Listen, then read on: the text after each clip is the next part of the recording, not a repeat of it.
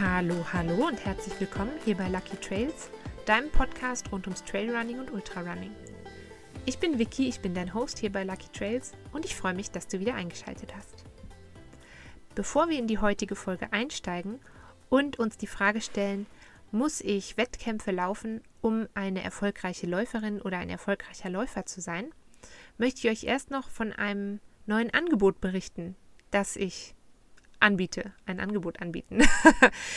Am 7.10. startet ein neuer Laufkurs mit mir im Berner Westen und das Angebot richtet sich an alle Läuferinnen und Läufer, die Lust haben, ja, gemeinsam gut durch die jetzt kommende dunklere Jahreszeit zu kommen.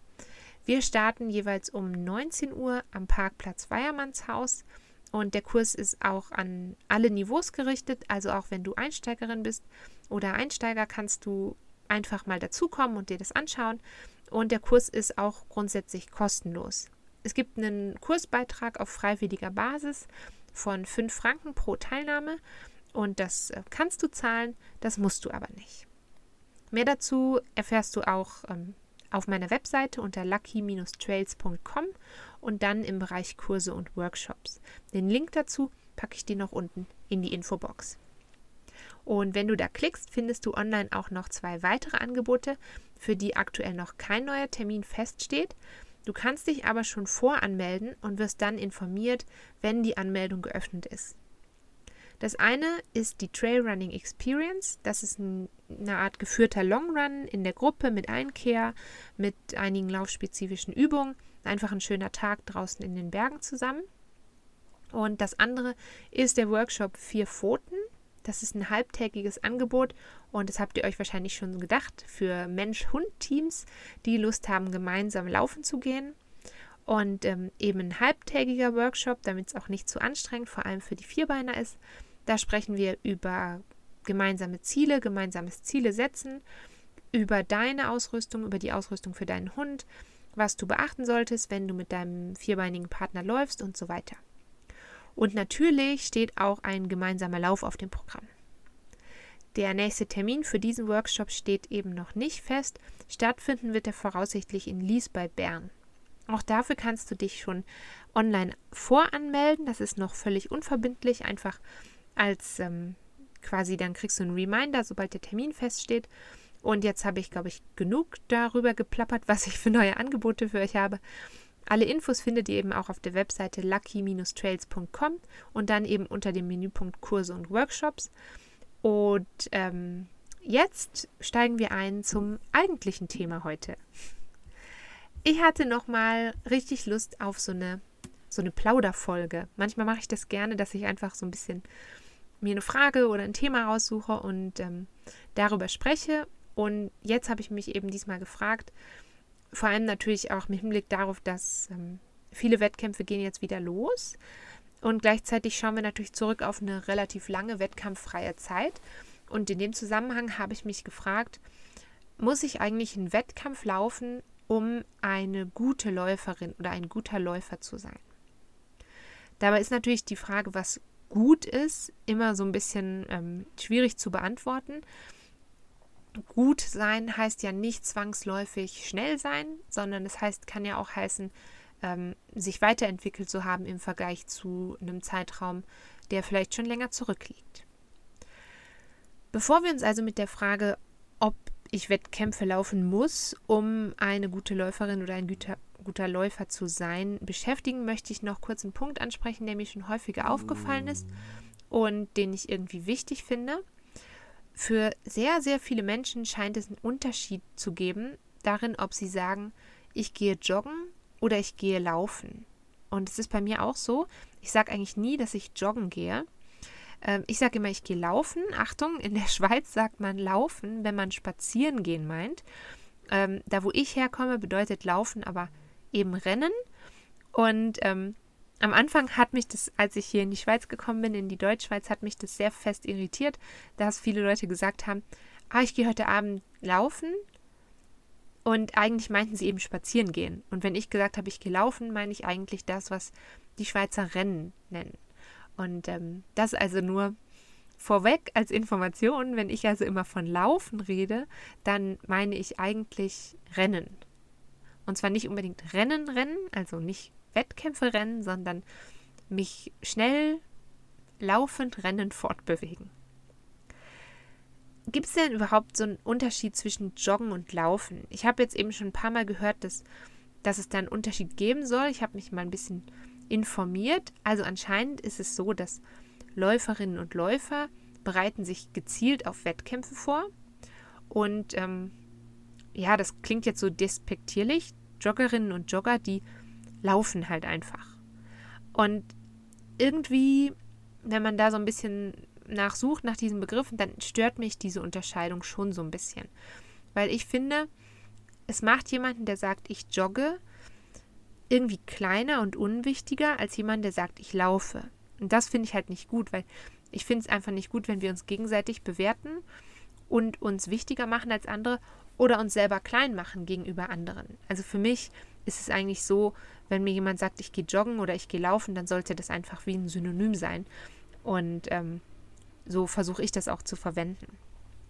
Ich finde einfach jeder und jede, die rausgeht, die sich bewegt, ähm, ist natürlich eine wertvolle Person und jede Form von Bewegung, mit der du dich persönlich gut fühlst, ist wertvoll. Und dann ist es völlig egal, ob du eine Woche mit 40 Kilometern zum Beispiel hinter dir hast oder wenn du in der Woche 70 Kilometer gelaufen bist. Also es ist völlig egal, weil Bewegung das Wertvolle ist und nicht ähm, die Geschwindigkeit, auch nicht die Anzahl der Trainings. Und ähm, das wollte ich vielleicht noch so loswerden.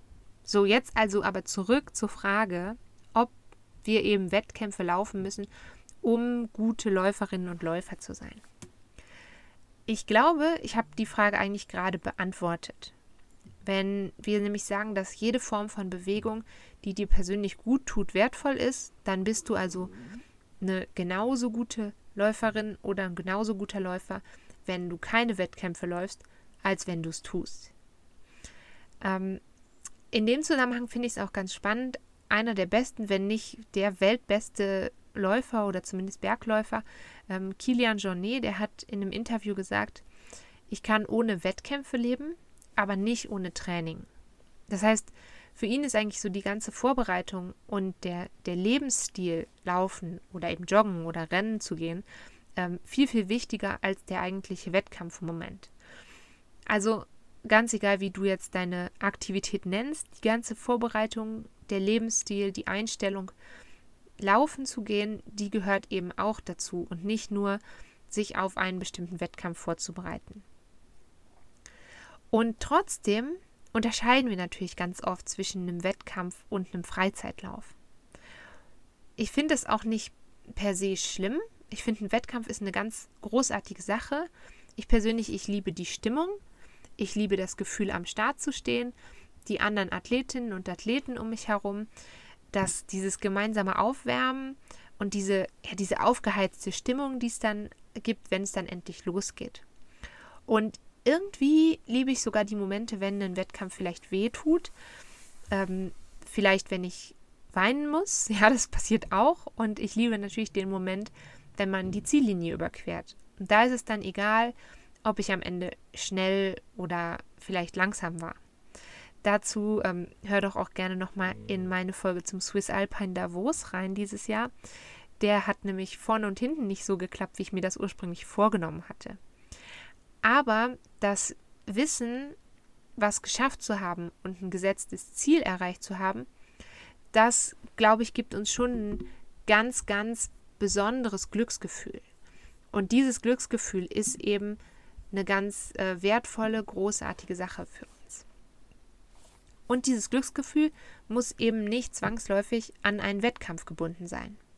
Das heißt, du kannst das Gefühl auch dann erleben, wenn du alleine bist oder in der Gruppe unterwegs bist und ein ganz tolles Beispiel dafür ist eine meiner Athletinnen aus dem Coaching. Die haben diesen Sommer ihren ersten Halbmarathon gemacht.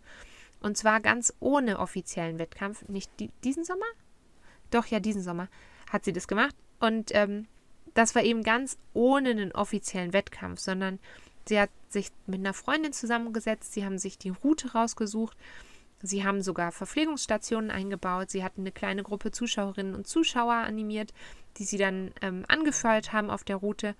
und ich konnte da virtuell dabei sein und habe mit ihr mitgefiebert, ganz so, als wäre das eben ein echter Wettkampf. Und dieses Gefühl zu wissen, dass sie ein Ziel erreicht hat, auf das sie hingearbeitet hat, mit sehr viel Training, mit Routenplanung, mit der Unterstützung von ihren Freunden vor Ort, das berührt mich schon immer noch so ein bisschen, wenn ich darüber nachdenke, dass sie dafür eben gar keinen großen Wettkampf gebraucht hat. Du kannst natürlich auch noch einen Schritt weiter gehen und dir ein Ziel setzen, dass du ganz alleine, also wirklich nur mit dir selbst erreichst, also ohne ähm, eine Laufgruppe um dich herum.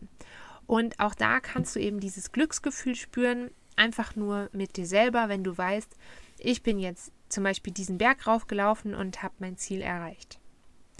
Und ich glaube, ein Lauf, den du nur mit dir selbst oder mit deinen Freundinnen und Freunden, mit deiner Laufgruppe, mit deinem Partner oder deiner Partnerin läufst, der kann dich genauso glücklich und zu einer genauso tollen Läuferin oder einem genauso tollen Läufer machen, weil das eben ein Lauf ist, den du sozusagen ja aus vollem Herzen läufst. Und dafür brauchst du eben keine offizielle Start- und Ziellinie.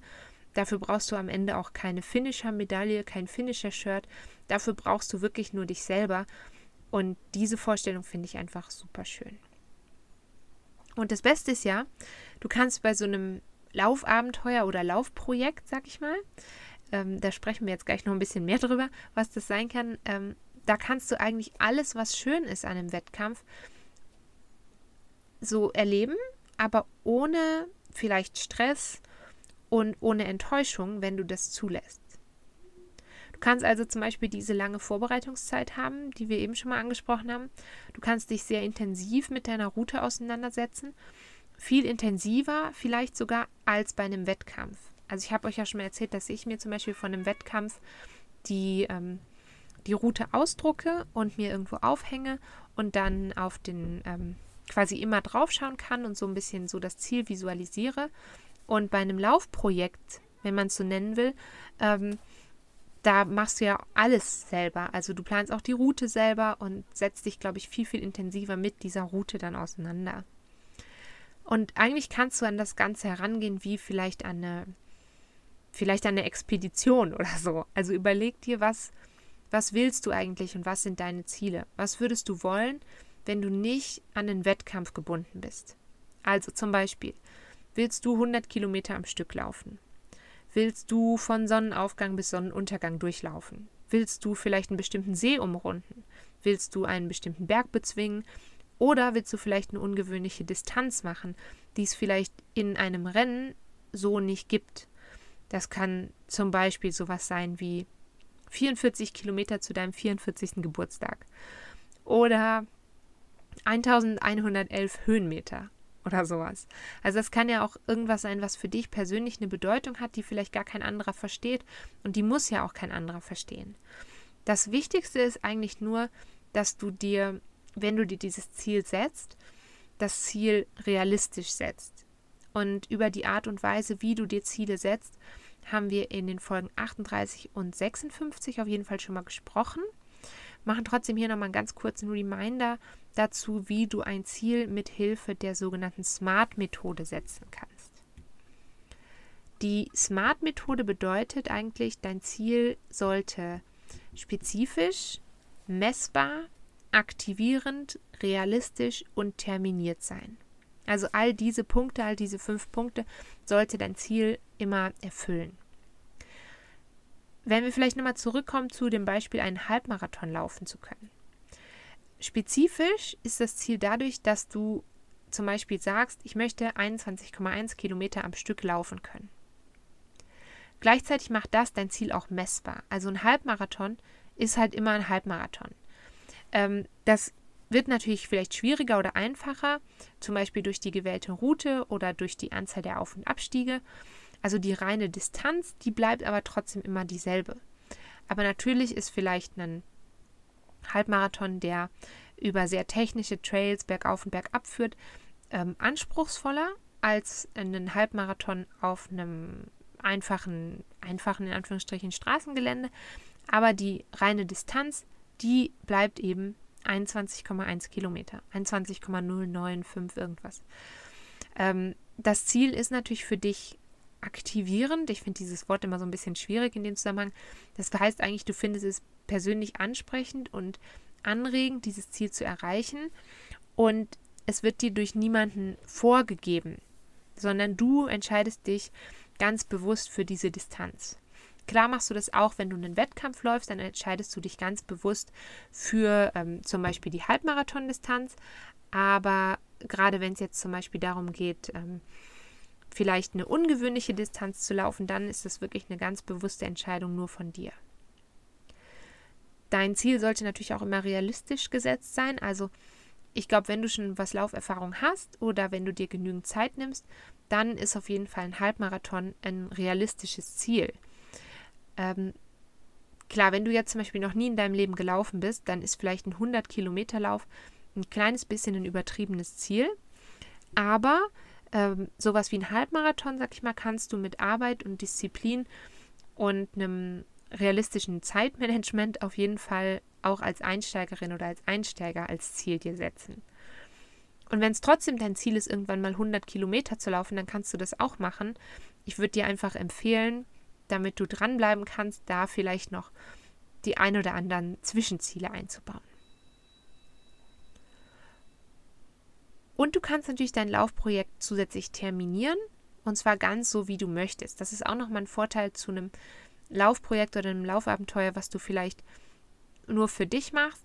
Das heißt, du bist nicht dran gebunden an einen bestimmten Tag, außer du sagst, du willst es zum Beispiel an deinem Geburtstag machen oder so. Aber ähm, grundsätzlich bist du eben nicht an Wettkampfzeiten gebunden. Und wenn du all diese Sachen erfüllst, dann hast du eigentlich schon ein smartes Ziel für dich gefunden. Und ein smartes Ziel führt eben im Idealfall dann zu einem Erfolgserlebnis. Und dein Erfolgserlebnis führt am Ende zu diesem gewünschten Glücksgefühl. Und dann ist es eigentlich ganz einfach. Dann bist du auf jeden Fall ähm, und du bist das auch vorher, also auch wenn du so ein Ziel vielleicht nicht erreichen kannst, bist du natürlich trotzdem eine gute Läuferin, weil du diese ganze Arbeit da reingesteckt hast.